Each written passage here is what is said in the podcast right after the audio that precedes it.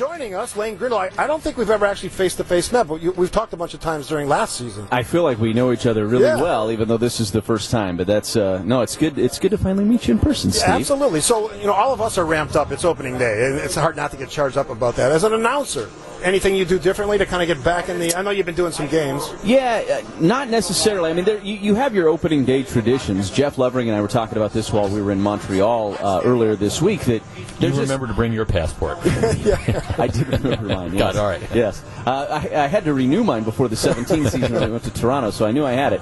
Um, but no, uh, we were talking about this in, in Montreal. There there are just little things you do on opening day that kind of get you ready for the season, right? It's it's a big journey. You know it's ahead of you, and there's all this optimism with day one, which makes it so much fun. But um, there is that moment where you kind of retire to yourself and, and just take it all in and enjoy it. There's the obligatory picture of opening day up on the screen. There's all those fun things that come along with it. Normally, I'm down here like 6 a.m. on opening day. Uh, I was able to come a little later today than normal, um, so it was a little different. It was kind of weird waking up, getting my kids off to school. I actually worked out real quick before I came down here.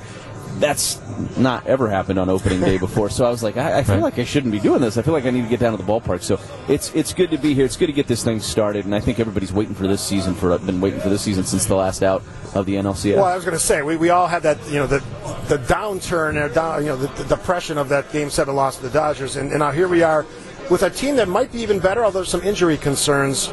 How are you looking at this team uh, going into 2019? Well, I think one of the things uh, for me, this lineup is one of the best lineups in baseball. It's it's probably as deep of a lineup as you're going to see in baseball. Um, and there's other teams that would be in that conversation for sure, but I think the Brewers are right there in the thick of that conversation, and and it's very balanced right to left, which gives Craig Counsell a lot of different options when he puts his lineup together every single day obviously people right now are looking at the bullpen and, and wondering how are they going to piece together those 27 outs, Right. which was so strong for them a year ago with the injuries to Jefferson. Knebel sounds like good news on Jeffress.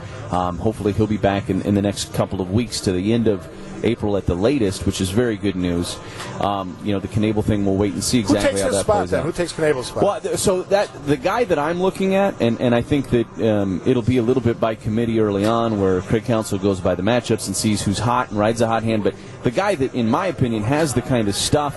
He certainly has the experience, and he has the swing and miss stuff, which I think is important at the back end of a bullpen. Is Junior Guerra? Um, when Junior Guerra has his fastball command working, he has 94 to 96. He's got that swing and miss splitter. He's got a changeup now that he's working in. He also has a pretty good slider. That's a lot of stuff for a guy at the back of a bullpen. I think that he could be a guy that gets the ball late. Maybe not right away, but I think he could emerge if he pitches well to start the year. Interestingly, I, I listen to a lot of the, the national commentators, and, and the Brewers still aren't getting a lot of love. It- it's well, you know, we maybe they've got a chance, but uh, they're probably going to finish third behind the Cardinals and the Cubs. And did you buy any of that?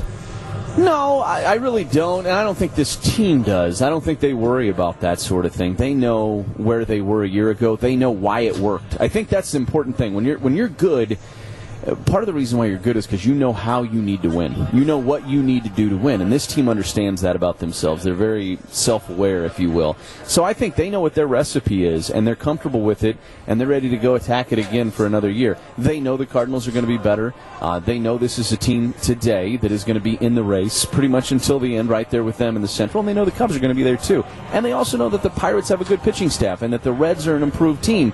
And so uh, this is going to be one of those years where there's going to be a stretch of 10 days at some point where everybody's going to be panicking. Right. And the important thing is now that the Brewers have been through this a couple of times in the middle of races in 17 and now in 18 and coming out on top, they've been through it. They're not going to panic in those moments. They'll just kind of keep the ship going in the same direction and, and probably come out in pretty good shape, I think, when it's all said and done. last year, Christian Yelich, all world year. Just you know, Yeah. and, and maybe you can repeat that. That's a lot to ask.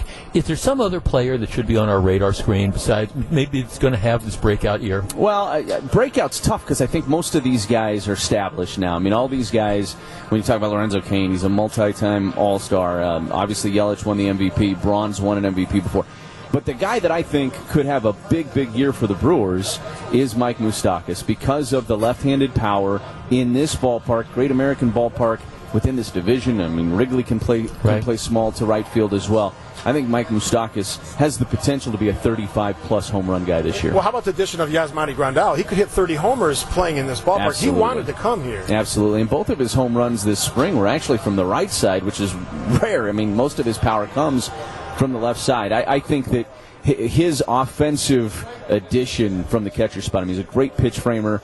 I think he's going to work with these pitchers really well. But the offense that he provides from that spot, again, goes back to what we talked about originally, where there's just so much depth to this lineup. There is just not an easy out. Lane Grindle, Brewers radio announcer, have a wonderful opening day. Thanks for taking a few moments to stop by.